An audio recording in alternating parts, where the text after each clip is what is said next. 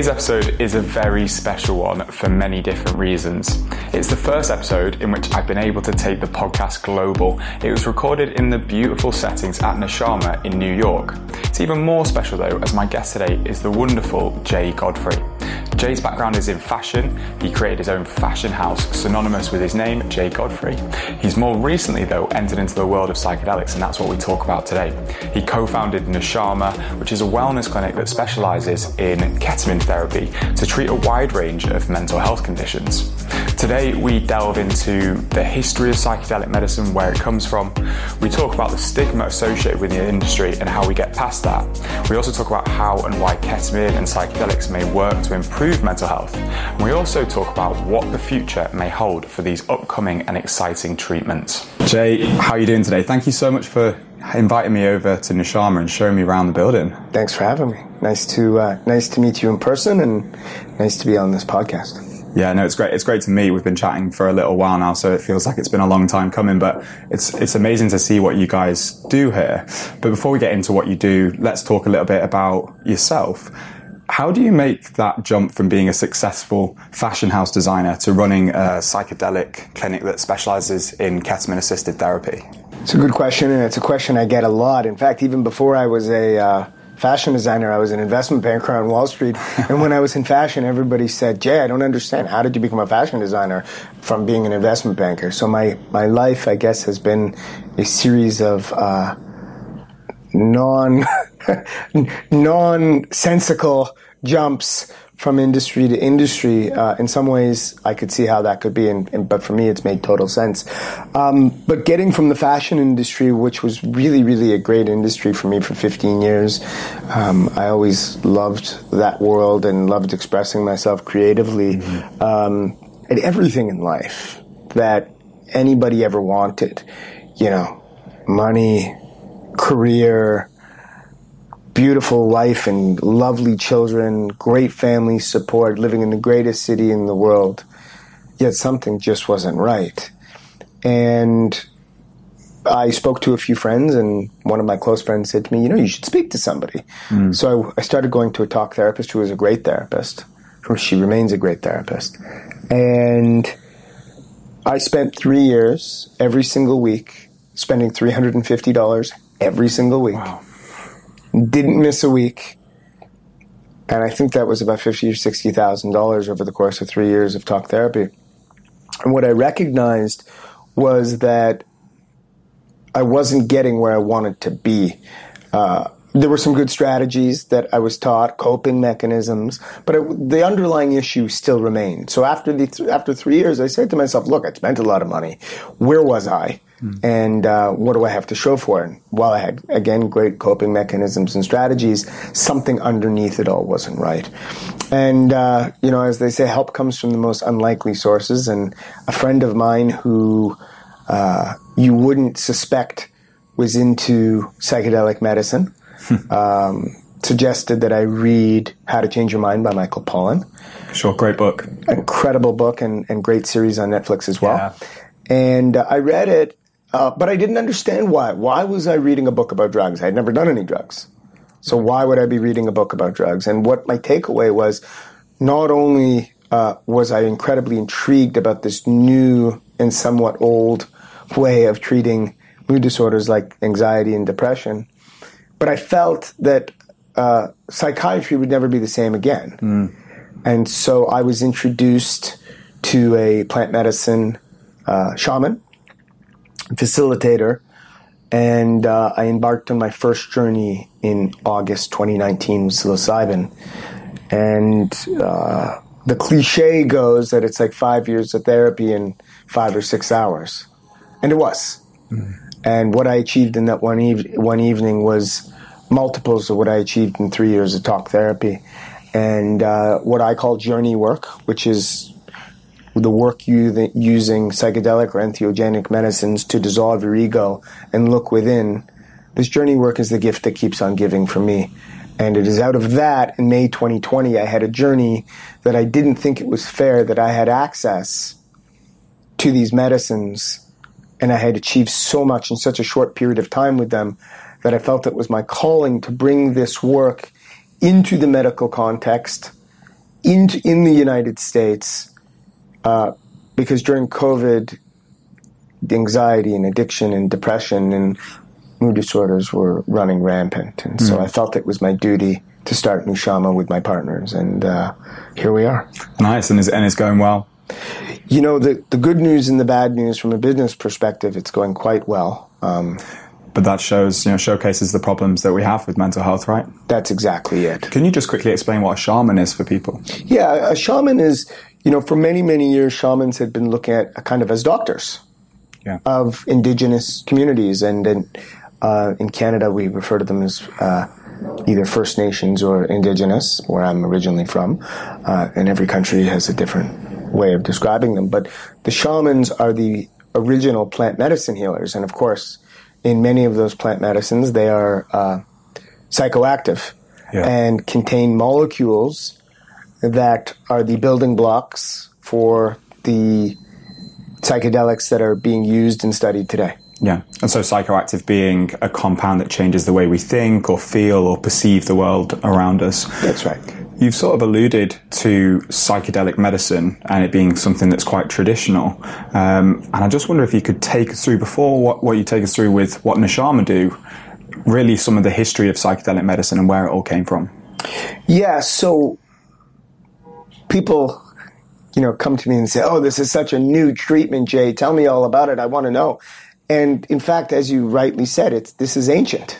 This has been around for millennia, six thousand years, uh, to be to be exact. Or, and it's fascinating because the shamans of the Shipibo people in Peru and and South America have been working with ayahuasca, which has the active ingredient of DMT, for healing. Um, tribes of Mexico um, and the indigenous people of Mexico, such as Maria Sabina, uh, who really introduced psilocybin mushrooms to North America. Um, the Bwiti tribe in Western Africa has been using a plant called iboga, which contains ibogaine, which is a very, very powerful um, psychedelic medicine. And many um, many indigenous tribes have been using plant medicines that contain very chemically similar uh, compounds to what is now being studied as MDMA. Sure. Um, you know, there are plants like sassafras, for example, that contain MDA, which is a very, very similar molecule to MDMA. I know I'm getting in the weeds a little, but uh, people were using these heart opening and entheogenic plants to do just that, to open their hearts, to understand why their bodies either were in pain or why they had disease, and they were looked at through the lens of the mind body spirit connection. And by opening one's heart through these entheogenic plants, they could um, manifest healing.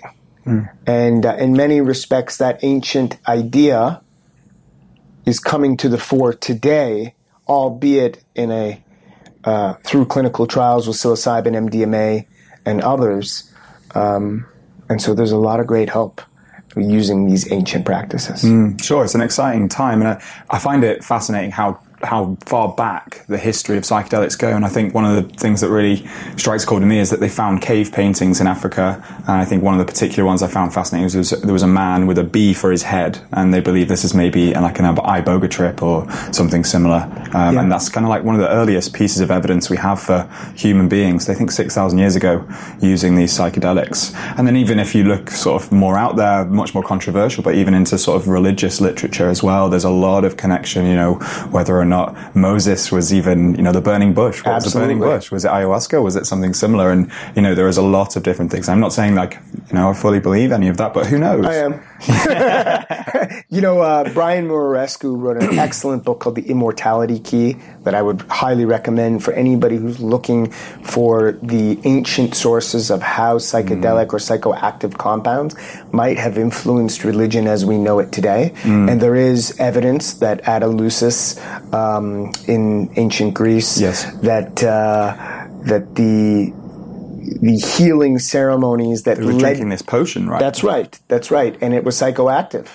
And um, and there are beliefs that maybe, just maybe, uh, Jesus and his disciples were drinking the the Eucharist, which would, might have been psychoactive at that time. That's what the immortality key suggests, and uh, it's fascinating. It's fascinating um, because before we were recording, we were talking about this uh, continuity in what people report from their experiences. So when they go on these ceremonies or journeys, or even what they do here at Nushama when they have a ketamine infusion, they report this sense of connecting with the divine or oneness, or you know this overall uh, feeling that is continuous among among you know everyone that seems to do it, and you know you can sort of understand why you can trace that back to potential religious teachings. Uh, oh, that's right. I mean, people in this plane of consciousness as they're walking around in the streets of New York or London or Toronto or wherever they are, there's a sense of duality. There's me and there's them.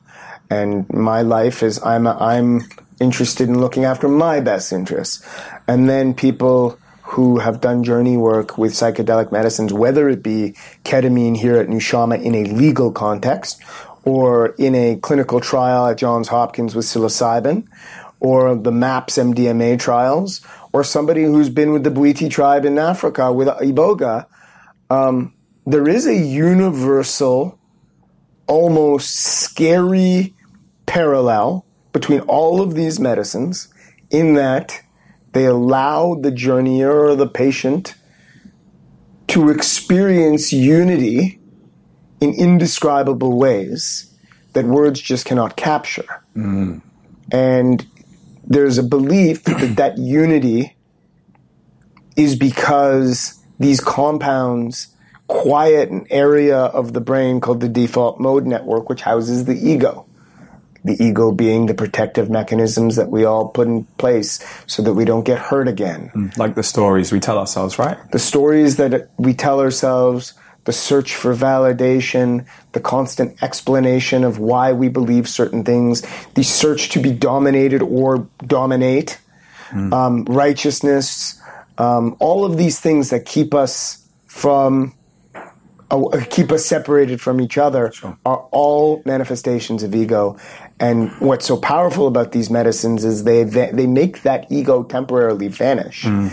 and they allow people with depression and anxiety and addictions to play the witness or the observer to themselves, but without the judgments, without the opinions, without the pain mm. that are associated with uh, their lives. Yeah. So it really allows people to transcend their biggest problems by just looking under the hood. Mm that's uh, that's a really great explanation. And the analogy I use, I was talking to a friend the other day, and I like the analogy of like we're all onions, like in our ego are these layers that throughout our early life and our life we just start to put on these layers. We add layers and we add layers and we add layers until we're a full onion with the you know the brown skin around it. And psychedelics, what we see is that it allows you to sort of start peeling off those layers and maybe even taking a big chunk and, and, having a look under under the hood basically until you're getting more towards that core of, of who you really are and, and, and sort of what people would describe as your truth. That's um, right. And I think I think that's a, a really nice way to sort of imagine what's happening. And that's what weaves in with the greatest masters of our of our universe. If you look at whether it's Buddha or Jesus or Mahatma Gandhi or no matter who it is, the same teaching is that the, the, whether it's the Christ consciousness or the Buddha within or the highest self that the Bhagavad Gita talks about, these are what we might call in English pure consciousness. Mm. They're the self without the layers of the onion.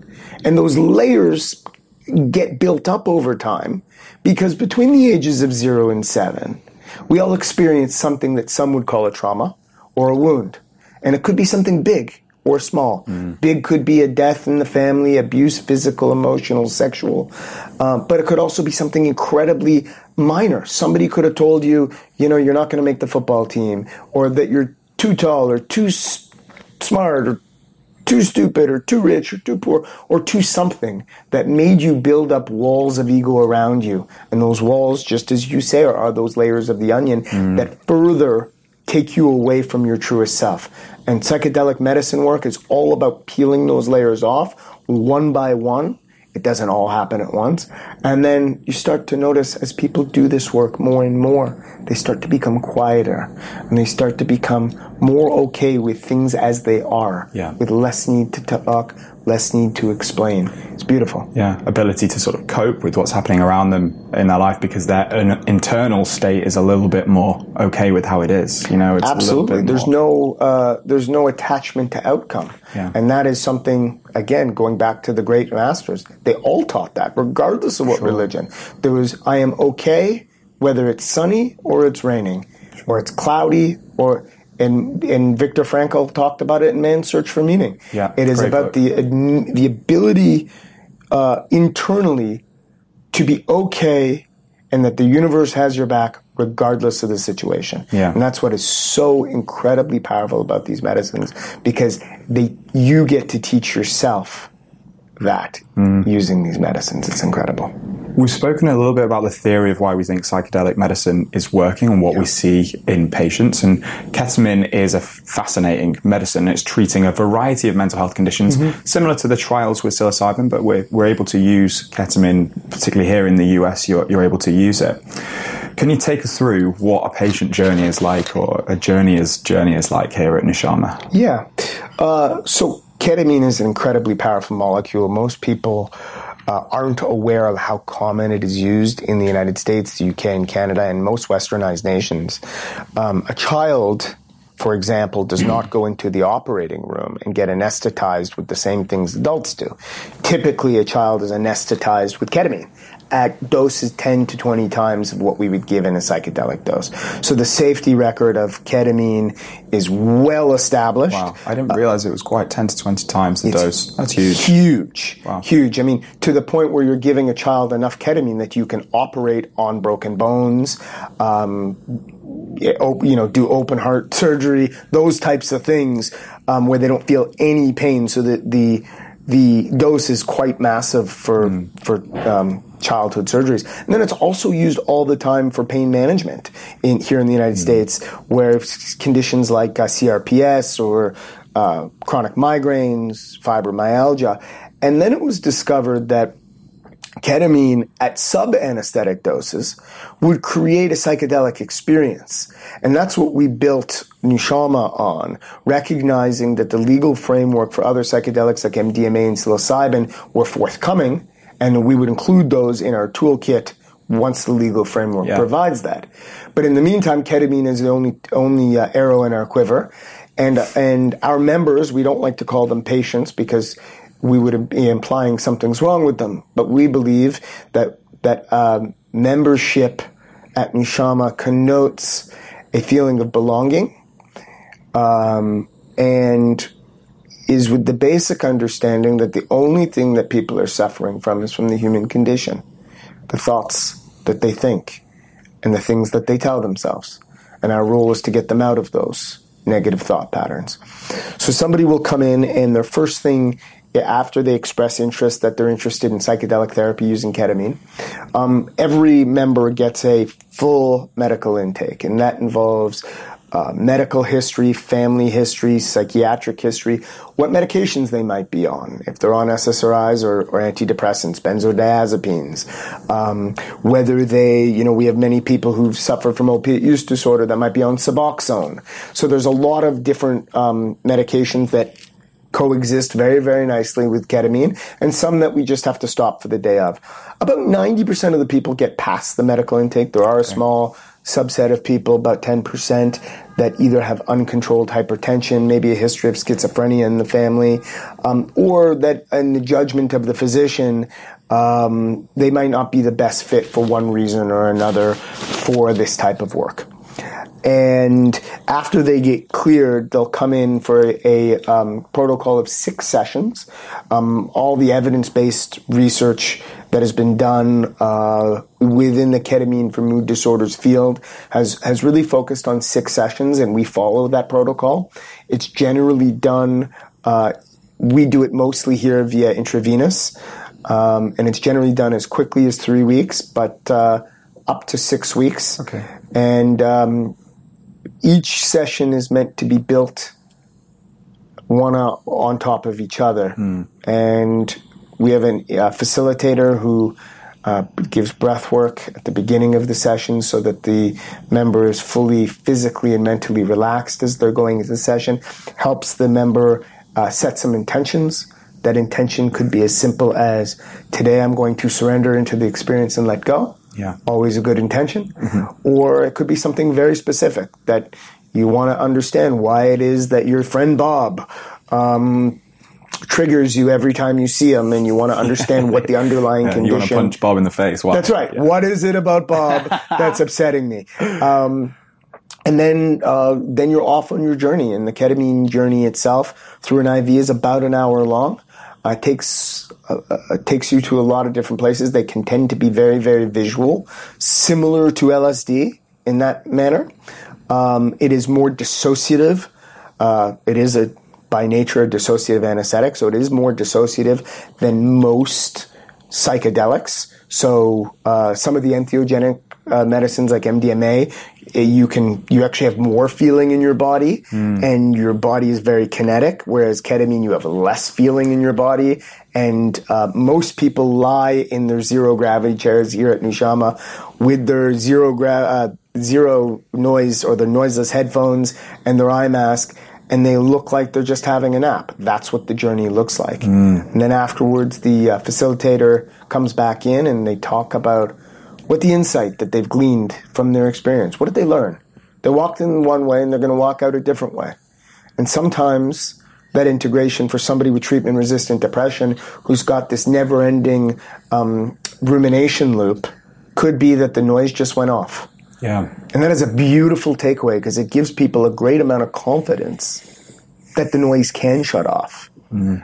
And then there's other people who come with these incredibly vivid stories that, you know, to use your friend Bob again, Bob, you know, they forgave Bob and they'll no longer be triggered by them and, and it becomes more of a mystical experience. But everybody's experience is different. And even within one member's experience across the six journeys within the protocol, mm. you can have some that are euphoric uh, people sometimes report they feel like they've met God. And then others that are extremely challenging that really involve a lot of processing with the facilitator afterwards. Okay. So it's like a three stage process, isn't it? You've got this like introduction, you've got then overall the bits and bobs that go with the actual experience itself, and then you've got this integration. And I think the integration part is really interesting, and we were discussing this beforehand. But there's a lot of optimism uh, and a lot of hope, a lot of potential hype around psychedelics. And some people are now getting a bit worried that things may be going too far, and you know, there's a lot of venture capital, and you know, things are it's a money a money making machine, it's a money cow, and that people are just going to take advantage of this. And and we're actually dealing with a lot of mental health conditions, which means that people are at the most vulnerable. And rightly so, there should be some caution. But I just want your thoughts on, you know, how do we navigate this space? How do we make sure that this amazing potential treatment is delivered in the right way. You're right in that there is concern that it is going too fast. We share that concern.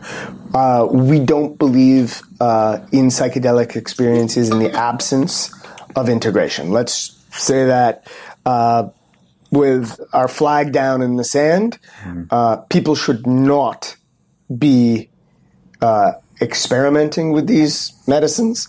It is our fervent belief they should be done under medical supervision at all times um, with a trained facilitator or integrator. And so that, that that's that's first. I, I do know that there are some clinics out there that give ketamine as if you're in like a chemotherapy type setting in a hospital chair and they give you your IV and they send you on your way.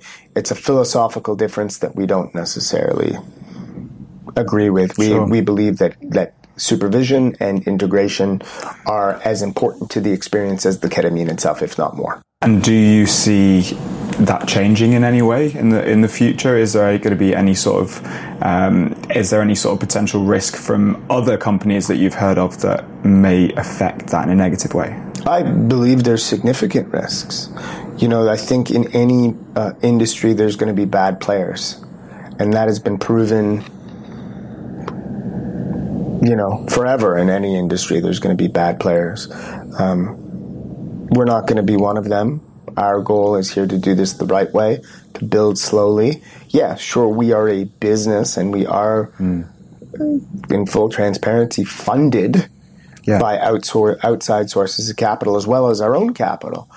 But from a from a point of transparency, we tell our investors if you're looking for a rocket ship and a quick cash out, we may not be for you. Hmm. But if you believe in building this the right way and building value not only for yourself as an investor, but for your members and, and patients and the community, hmm. then we might be for you. Hmm. So there's a lot of lot of kind of sharks out there that don't like that from us, and and we've they've turned down investing into Nushama, and that's okay. We, we're again, we're here to do this the right way because psychedelic medicine has changed our lives, Okay. and uh, and that is. I speak on behalf of my entire team. There hasn't been one person in this clinic that psychedelic medicine has not changed their life for the better. And so this is an incredible passion of ours. And uh, it is based on that passion that we're going to build a great organization. Mm, and that's where all the best businesses and organizations are founded from, right? It has to come from passion and not be driven by commercial or capitalist reasons. You have to have that passion there. And the other things, yeah, they're going to help you reach more people and become a bigger business. And I guess ketamine is one part. And I know you guys have potential thoughts on what's going to happen with the sort of legal framework for other compounds. So you've got MDMA, which is um, probably on the horizon in the US, maybe 2023, 2024 is my understanding, and psilocybin not too far behind. But then you've also got plenty of other compounds. And I guess we just need to make sure that your way of looking at things is across the board fairly similar to where we go with things and obviously how that is managed is going to be a really interesting space We so certainly don't hope so. far. We certainly hope so. I, I do foresee within the next 18 months a legalization of MDMA specifically for the treatment of post traumatic stress disorder or PTSD. Yep. Um, there are going to be very, thankfully, specific um, requirements, not only for who can get treated, but who can do the treating and who in the therapy component as well. Um, MAPS here in the U.S. is doing an extraordinary So Rick job. Doblin, isn't it? Yeah, he's. Uh, we have a room named after I was Rick going to say, do you have one here? yeah, room number seven, and um, Rick has been fighting for MDMA legalization since it was made illegal in 1984. And um, if he's not nominated for the Nobel Prize for its legalization, I certainly wish she would be because it's going to change a lot of lives. It's going to open a lot of hearts. It's- It's a great episode on uh, the Netflix How to Change Your Mind documentary that she mentioned earlier, and I would say anyone with, you know, even if you don't have an interest, please go and watch it and just see what you think about these different compounds because they put it in such a beautiful way using the stories of real people. People they go into the studies themselves and they speak to some incredible people in the space, Rick being included. Indeed, and, and MDMA is an incredible molecule because it really, in its most basic sense, opens your heart. And I think if there's something that we're really struggling with as a society, whether especially in the post-COVID world, is this tribalism of you versus me versus them, and there is a closed-heartedness that I mm. think with the proper therapeutic use of MDMA will really help society. Mm, there's a big push with MDMA and empathy, isn't there? And I think there's a big link there so people can then sort of empathize with other people. It's not called an empathogen for nothing. There you go. so, this series, I've been lucky enough to partner with one of my favourite brands, Heights. In an ideal world, we would all eat a diverse, nutritionally complete diet that ensures we meet all of our nutritional requirements. However, if you're anything like me, you'll know that life likes to get in the way, and that's not always possible. That's where Heights and their Smart Supplement comes in as the best insurance policy for looking after me and my brain. The Smart Supplement consists of just two easy capsules taken every day and has been formulated by neuroscientist Dr. Tara Swart and dietitian Sophie Medlin. The all vegan capsules are packed with 20 essential vitamins, minerals, antioxidants, and healthy fats, which are designed to support your brain, nervous system, immune system, and even your sleep. I personally noticed an improvement in my focus, boosting my energy levels. I'm more motivated than ever on my goals, and I even make it to the gym more often when I take heights. So if you want to get started with brain care, Heights are giving all of my listeners a 15% off your first quarterly subscription with the code Straight Talking. Head to yourheights.com and use the code Straight Talking and start taking care of your brain and body today. So ketamine has some potential stigma around it, and it's something you know that has been seen as a horse tranquilizer and used as a horse tranquilizer for many years, and then you know it's also used as a party drug as well. Um, you may have seen if you've ever been raving, people sort of falling around the place, and, and potentially it's that they were taking ketamine as a recreational use. Do you think that stigma is causing a big problem with psychedelic treatments like ketamine, and how do you see that changing in the future? I think every single day, a new research study, clinical trial, documentary like How to Change Your Mind are all thawing that stigma. But I would counter to the to the people who say that it's a horse tranquilizer. Well, most mammals are treated with many of the same medications. Mm. So if you've got uh, if you've got epilepsy and you're prone to seizures, as my cat was, uh, we gave Keppra, I believe, which is also given to human beings. Mm. So I'm I'm not sure the idea that horse that the narrative that it's a horse tranquilizer, I think that comes more out of fear than out of science. And potential ignorance, right? Not yeah, understanding and, absolutely. And not seeing the benefits. Look, we also have 50 plus years of stigma associated with psychedelics that has been perpetuated by all levels of government and law enforcement that uh, has has solidified this narrative that might not be so true or that at least is in question. So that kind of, in my mind, kind of answers the horse tranquilizer answer. As for the party drug, look, I think that medications and certain medicines should never escape the clinical setting, and I think ketamine is one of them. Um, you know, uh, it, it's unfortunate that it has landed on the dance floors, and I can't imagine why anybody would want to take it recreationally, personally speaking, um, because anytime I've had ketamine in a clinical setting, it's really dissolved my ego in such a way that I was really face to face with my deepest and darkest traumas. Mm. And so I'm not sure why people would want to do that for a good time. but apparently people do, and I think it's not it's it's ill advised to do so. And uh, I'm not in favor of ketamine or frankly any other medication um, that's used in a clinical setting to be used as a party drug.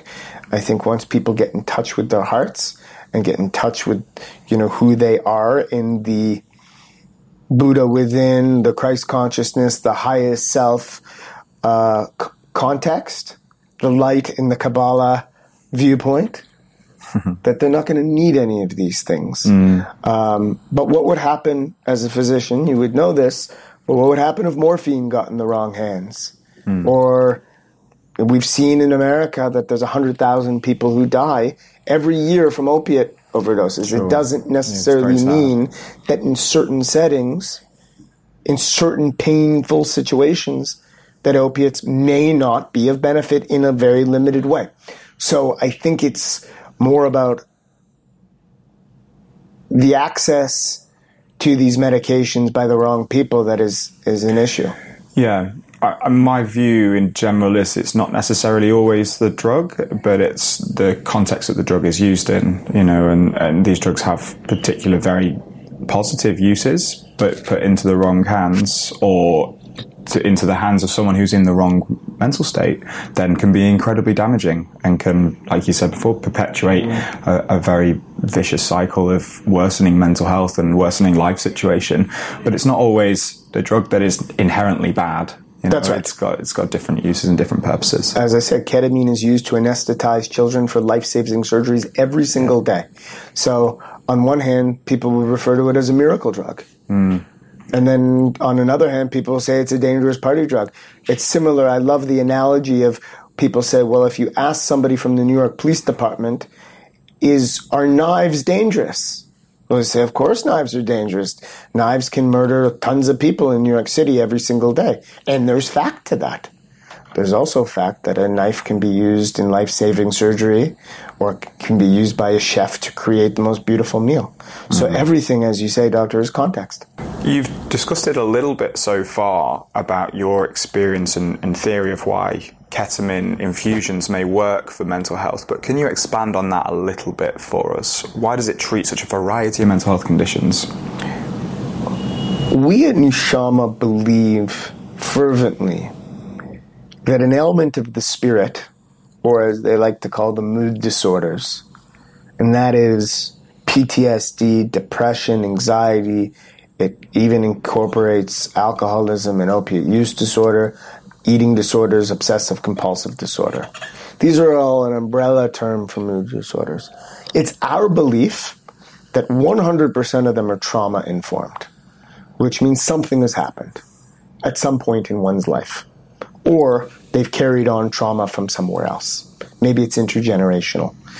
And why ketamine and other psychedelics work to treat all of these mood disorders, in our estimation, is that after the wound happens, after the trauma happens, whether it be capital T trauma, as we discussed before, or lowercase t trauma, there is a sense amongst every one of our patients or members and anybody with a mood disorder, and it comes down to this not being worthy or good enough.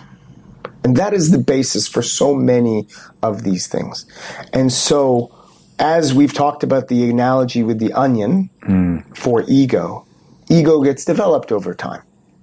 And it, you know, we like to say here it's Jevid justification, explanation, validation, evidence, and domination with a side order of righteousness. And those are the layers of the onion that mm. people put up so that they can prevent themselves from being hurt again. And so, how does ketamine unpeel that onion? Well, it is believed that ketamine and other psychedelics quiet the default mode network area of the brain that houses the ego. Yeah. So you go into a temporary state of ego dissolution where you have a you no longer identify during your journey as Jay, the self, but in a connection to the larger universe, and all of these narratives of ego fall away.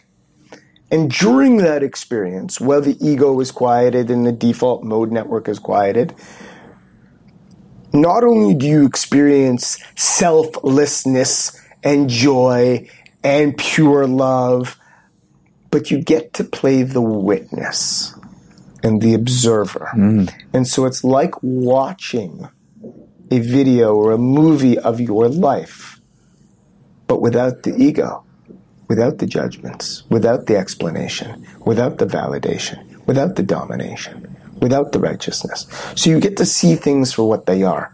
And so no wonder people come out of their experiences when they've been depressed because they've been abused as a child.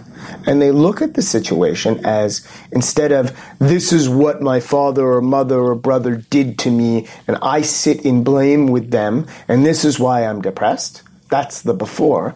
And they come out of their experience and say, you know, when I played the observer or the witness, I was able to see it for what it was that that person was obviously very damaged and going through their own shit, so to speak. Sure.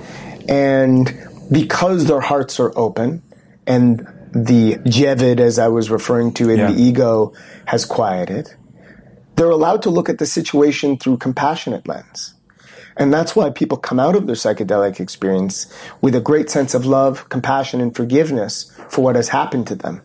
And it really allows people to take that shift from blame, my brother, my father, my sister, my cousin did this to me, life did this to me, to I'm okay with it.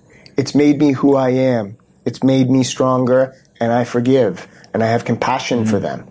Uh, and it's a beautiful uh, method and way of, of rebirth and, and reinvention.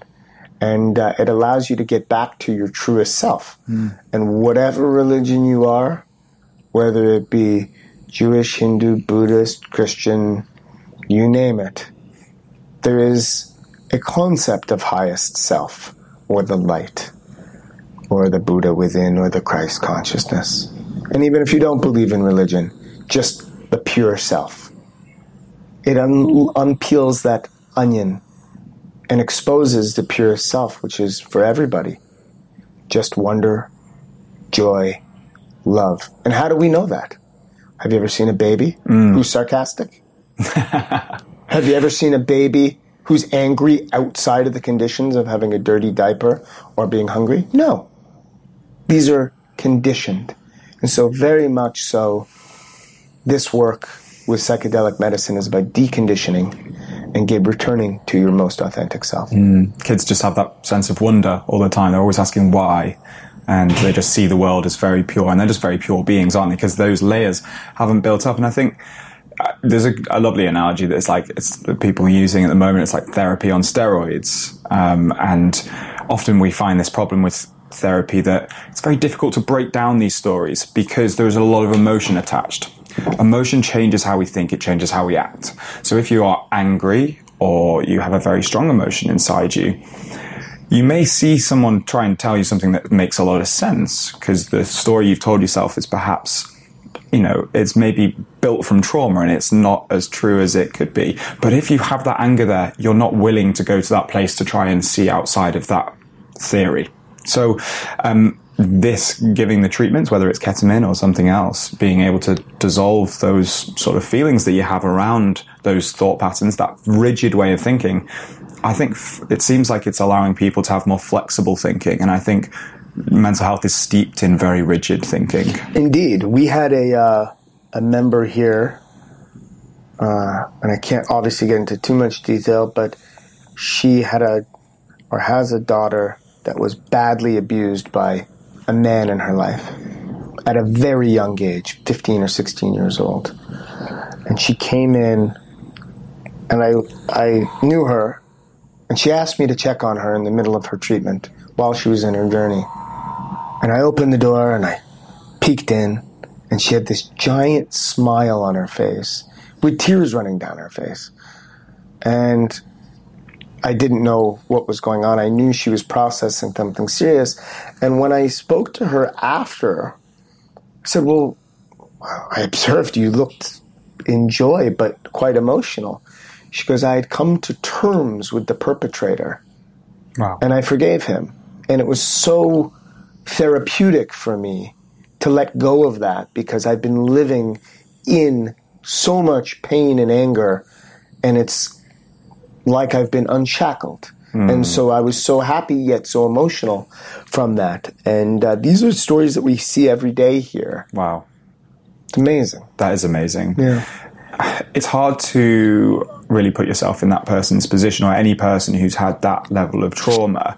But if you were to ever think logically and rationally, if you were to tell someone, give them the choice, okay, this has happened to you, do you want to have thoughts of anger and upset every day about this? Or do you not? Like the obvious answer is they would obviously not. But if you were to approach someone who's not going through that therapy and tell them, okay, you have the ability to move past this, it's going to be incredibly hard for them because all of the emotion will come up as soon as they start thinking about that thing. And I think that just builds on what we were talking about. It's all they know, too. A lot of people with mood disorders are uh, have been hurt and, and wounded for so long. Again, if we you go back to the example of the zero to seven, so if somebody's fifty years old, they could be struggling for whatever they're struggling with for forty three of their fifty years. And so, uh, well, the habits die hard, of course. And so, unconditioning 43 years of trauma is no easy task. And that's why this is not a panacea. This can break down some of the barriers, of course, and this can allow you to take a different camera angle to the trauma and take a different lens to the trauma. And it doesn't mean it didn't happen, and it doesn't mean you're not supposed to think about it and put it out of your mind. What it mm. does mean is your relationship to the trauma mm. evolves from a position of blame to a position of responsibility and equanimity. Hmm. And that's where the magic, as they say, is. So there are many ketamine clinics in the US at the moment, Nushama being one of them, and there's there's a few in the UK at the moment, Awaken being one of them. Currently, the model is that it's not necessarily always covered by insurance, and it's certainly not on the NHS yet. Is this something you see changing shortly? How do you think things will develop in the space? Let me first just give a shout out to the folks at Awaken in the UK. Dr. Ben Sessa is a pioneer in the field of uh, psychedelic medicine, um, and he's a jewel in the UK crown. Um, just an incredible guy, guy you want to have a beer with but also uh, a brilliant, brilliant scientist and, and, and psychotherapist. Um, and we're big fans of the Awakened people. Um, as it relates to insurance coverage in the United States and the UK and in Canada, eventually the insurance companies will recognize what you and I are talking about, which is they're going to compare the cost of treating somebody with psychedelic medicine. So, just to give an example, in the United States, here at Nushama, we charge $4,500 for the full treatment mm. protocol. So, that's six sessions plus a maintenance session. So, technically, it's seven sessions. So, roughly $600 per session. And the insurance companies and the NHS and Health Canada are going to want to compare what costs more. Is it $4,500 today? Or a lifetime of psychiatric medication, a lifetime of emergency rooms dealing with people who've attempted suicide, the lifetime of car accidents because people are drinking under the influence. Um, or driving under the influence, I should say, a lifetime of overdoses, a lifetime of spousal abuse. So they're going to determine, I think, pretty quickly that this work with psychedelic medicine is far more not only efficacious but cost effective. Mm. Uh, it takes time and it takes data and it takes clinical trials, which of course take money. And the drug companies don't like something that you can't take forever. And so there are certainly hurdles. Um, but I'm so incredibly optimistic. Why? Because I get the great fortune of being here at Nushama every single day and seeing these stories of people being unshackled from the hell of depression or addiction or PTSD mm. or, or anxiety. And it's beautiful. Yes. It's, it's, uh, it's one of the most beautiful things I've ever seen. Mm. I think that's where I've been captured by psychedelic medicine um, because it's an emerging space. We have some some really positive news with the trials and, and some really positive, you know, data. But actually, it's the stories and individual stories, and I'm actually quite envious of the fact you get to see them because it can be tough working in a medical profession. Um, I mean, I'm not a psychiatrist, but I've spoken to a lot of psychiatrists. Uh, I have some good relationships at home, and and it's one of the reasons I didn't go into psychiatry, mental health being my sort of interest. But I find um, you know, opening up here on a personal level, very, very frustrating when you can't change how someone is doing long term. You can't get that cure or you can't get that, you know, that, that win, you know, and then that's like part of the battle. You want to be a detective in your job and then you want to give them treatment that really works. And that's been really tough for mental health for a long time. And we're seeing that on the ground with, you know, I've done a lot of research recently, particularly into youth mental health, um, and our CAMHS, so child and adolescent mental health services. Mm they're just rejecting referrals all of the time. You know, unless it's a real, real risk to life um, or a real threat, they are so inundated that they're really struggling. And Absolutely. I'm not saying give psychedelics to kids by any means, but I'm saying that we are really struggling to cope with the mental health burden that we have. And then suddenly this is coming along, and you see these individual stories, and it's only a matter of time, I believe, for the data to collect that. And if we make sure we do this in the right way, this is by no means a panacea, like you say, but if done in the right way, it's an incredible, like to use your analogy, arrow to the quiver. You know, it's an incredible tool that we can use in this fight.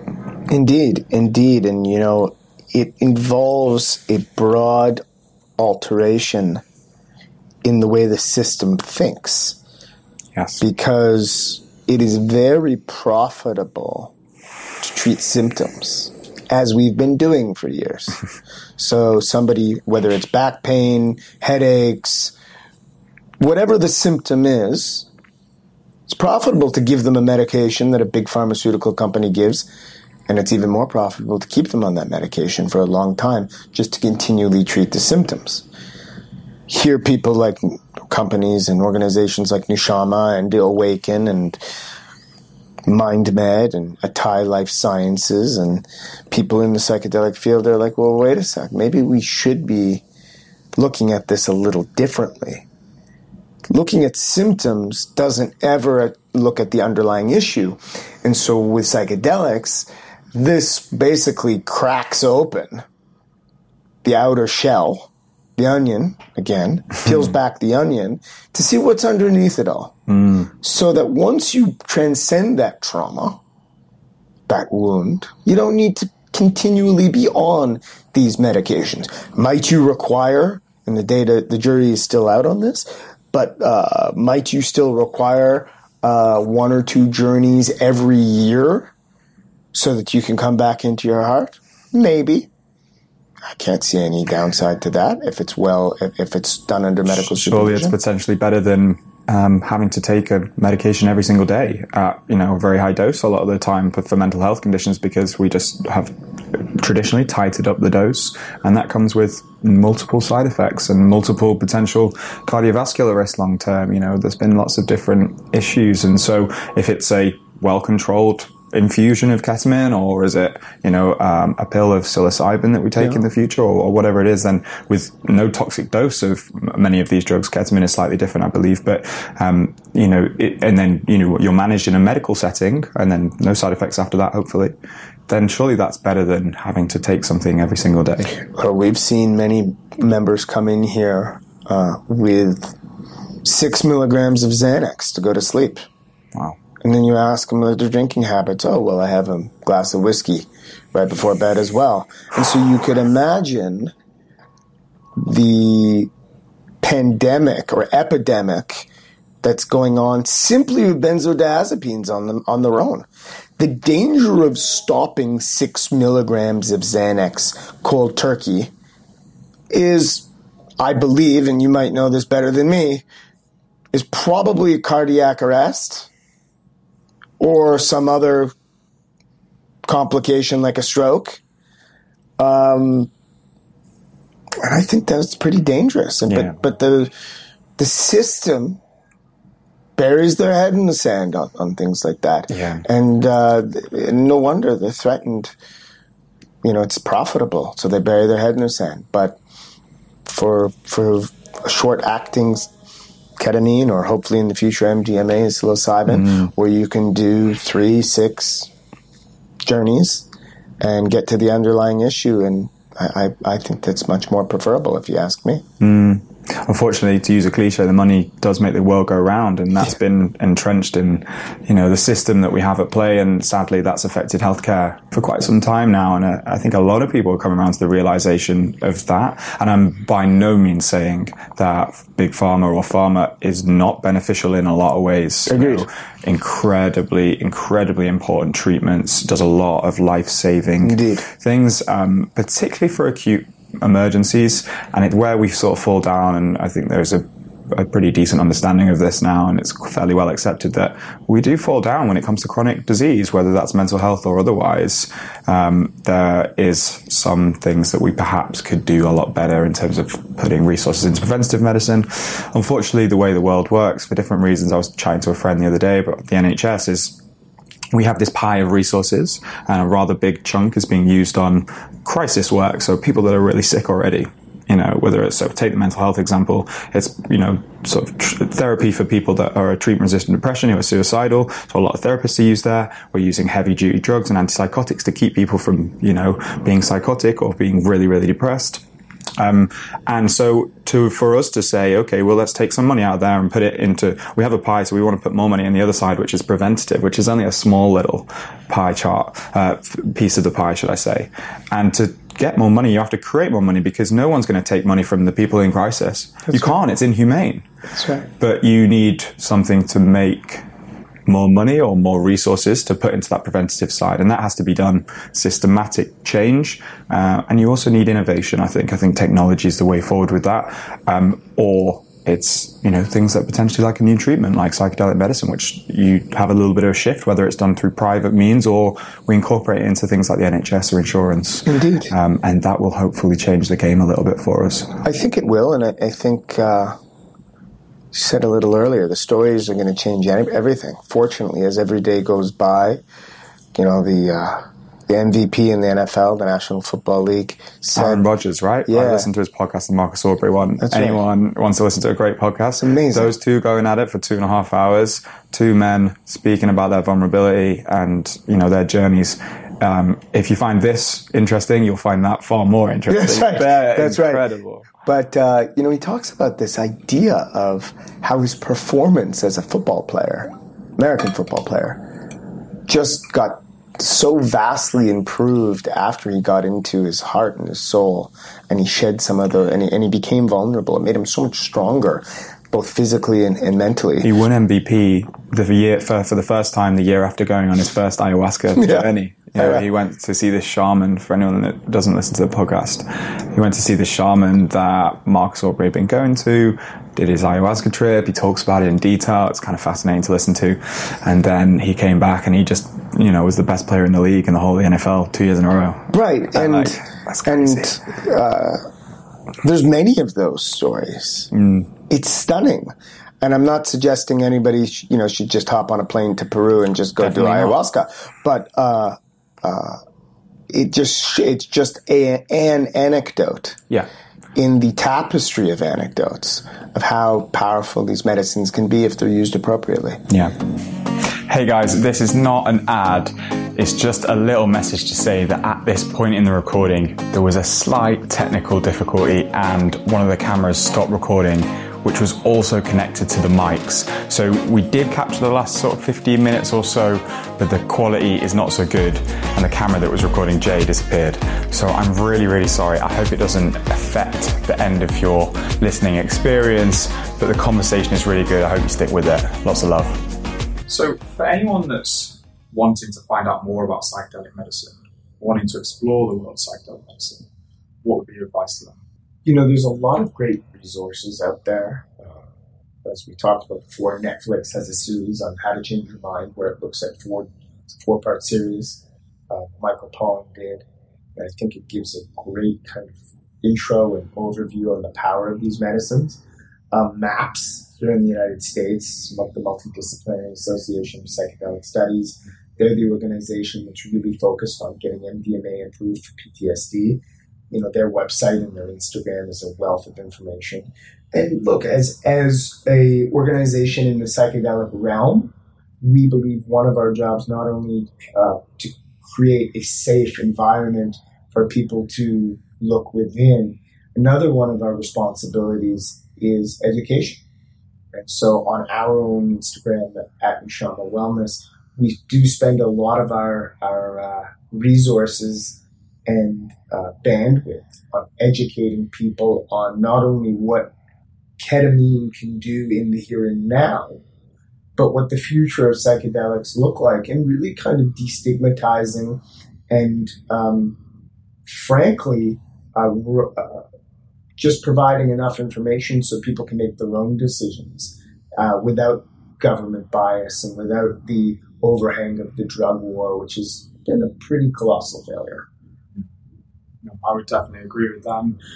You did allude earlier to some of the reasons why we've had you know, a ban with psychedelics and, and, some of the problems that we had in the in the sort of 60s and, and what led to a, you know, the criminalization of, of these substances. I wonder if you could just open up your view on that before we finish. On the drug war? Mm-hmm. Look, I think uh, it's been a failure. Um, people should not be thrown in jail for exploring their consciousness. Uh, it's a different thing if you're trafficking it, of course, or using it unsafely. Or, but I don't believe people should be thrown in jail for, for using entheogenic or psychedelic medicines. And I think the decriminalization movement that's sweeping across the United States is is evidence that many legislators and law enforcement agencies are starting to look at it, uh, psychedelics through a different lens. Um, cannabis is widely legal in the United States, and unfortunately, the criminalization of cannabis and other med- uh, medicines that were on the Schedule One unfairly uh, incarcerated tens of thousands of people um, of color, and that looking back is completely unacceptable, and I think it's a huge failure. And uh, to, to not to plug Johann Hari again, but he wrote another book called Chasing the Scream, which is the history and the failures of the drug war, and specifically touched on opiates. And what he had said, which I found fascinating, was that the problem with opiate abuse didn't happen because the doctors gave their patients in pain an opiate. The problem started when they stopped it.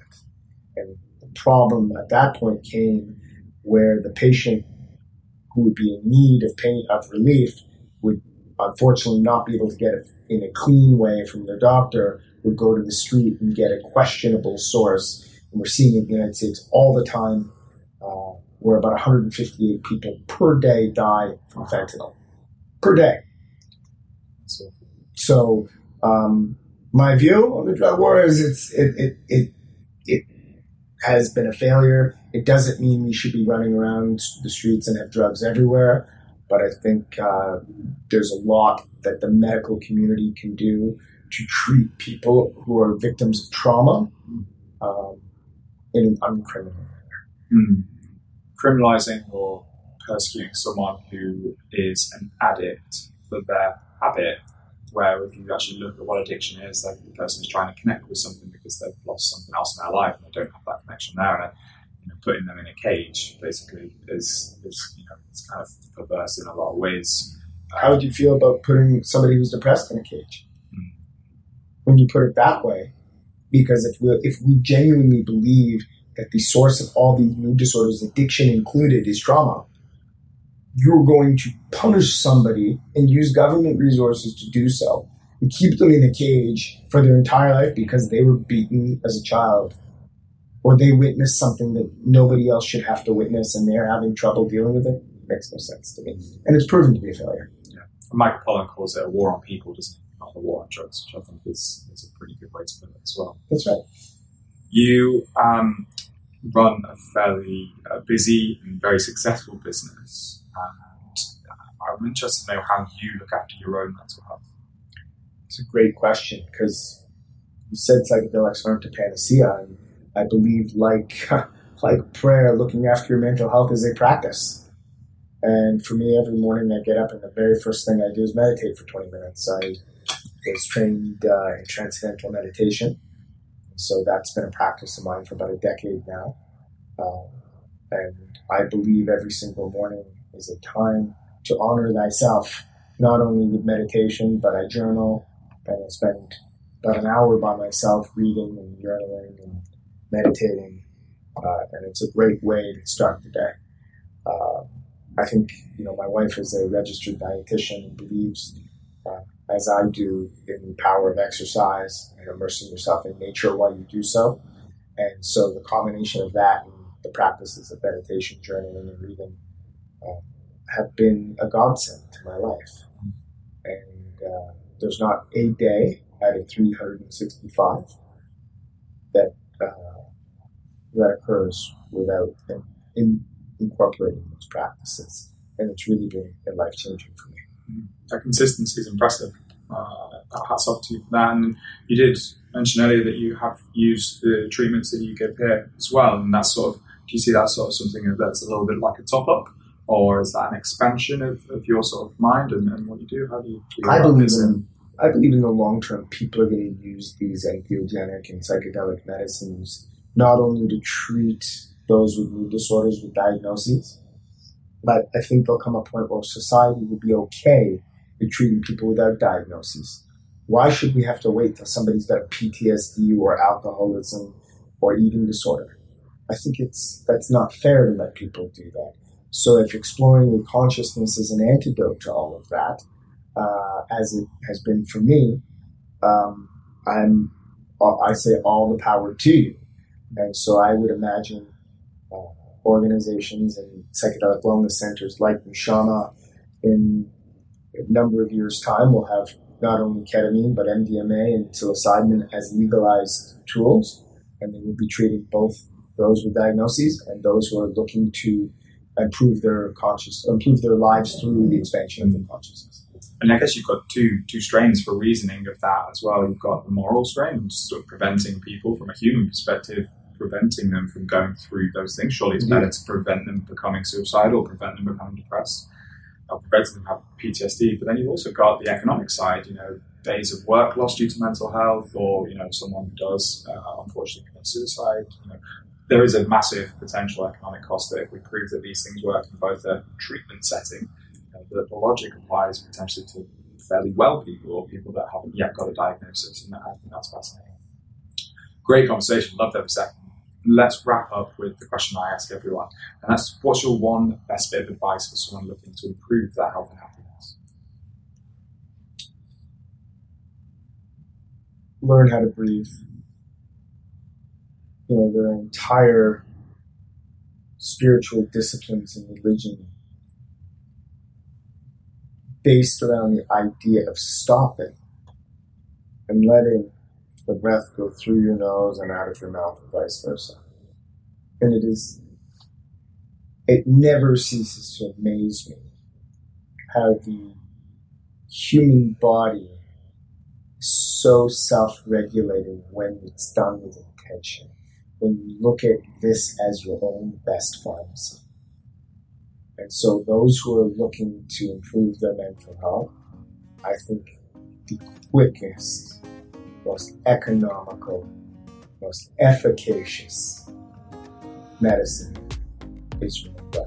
And if you can tap into that, whether that means downloading an app and following the directions, or going to a meditation class, or just stopping five or ten times in a day and taking three deep breaths, you, that is an investment that pays more dividends than almost anything. Fantastic. Thanks, Jeff. Appreciate it. Pleasure. I really hope you enjoyed the conversation today. Once again, apologies for the technical difficulties. Absolutely classic that it happened when I was over in New York recording with Jay.